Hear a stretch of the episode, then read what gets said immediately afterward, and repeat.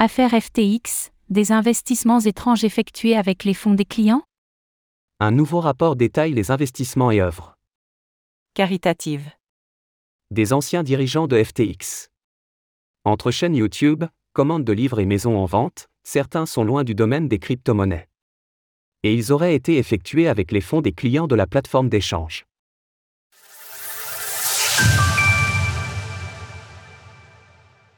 Des investissements étranges chez FTX.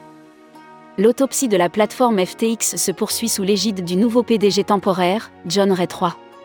Des rapports réguliers sont publiés, et l'on découvre petit à petit de nombreux cas de mauvaise gestion.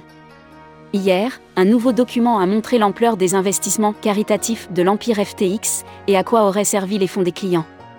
Pour rappel, Sam Bankman-Fried s'était fait connaître comme un PDG milliardaire particulièrement porté sur les actions caritatives. L'on sait désormais que c'était une façade, selon l'intéressé lui-même. Preuve en est partiellement faite avec certains investissements de l'entreprise. Sur le même sujet, FTX, les dirigeants de la plateforme ont gaspillé 220 millions de dollars avant la faillite. Les subventions de FTX ont en effet été distribuées à des projets étranges, et bien loin du secteur des crypto-monnaies. 400 000 dollars auraient ainsi été dirigés vers Une entité qui publiait des vidéos d'animation sur YouTube, sur le thème du rationalisme et de l'altruisme efficace. Un autre créateur de contenu a également bénéficié de 300 000 dollars afin d'écrire un livre sur Comment trouver la fonction utile des humains Autre investissement, les fonds de FTX et ceux des clients, selon les accusations, auraient été utilisés pour acheter une maison dans les Bahamas, cotée à 1,8 million de dollars. Pour aller plus loin, comment sécuriser et stocker ces crypto-monnaies? Des fonds mélangés et des liens intriqués.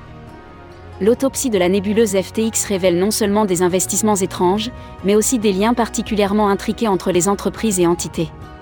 Sur le graphique suivant, on voit que les fonds des clients, qui étaient déposés sur la plateforme d'échange, ont été utilisés pour financer des entités variées, et toutes liées entre elles. Les méandres de l'affaire FTX s'étendent donc particulièrement loin, et le procès à venir sera sans aucun doute complexe.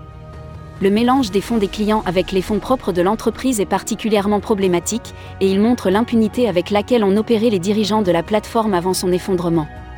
Comme le souligne John Ray III, il existait un décalage énorme entre la perception de FTX et la réalité. L'image que le groupe FTX cherchait à montrer en tant que leader de l'âge numérique, centré autour de ses clients, était un mirage. Depuis ses débuts, le groupe FTX a mélangé des dépôts clients avec des fonds d'entreprise, et les a utilisés à mauvais escient et avec abandon, sur les ordres de ses anciens cadres.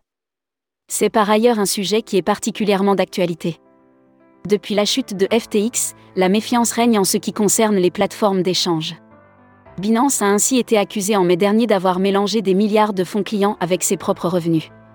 On devrait donc continuer à voir des examens particulièrement stricts des fonds des plateformes d'échange crypto.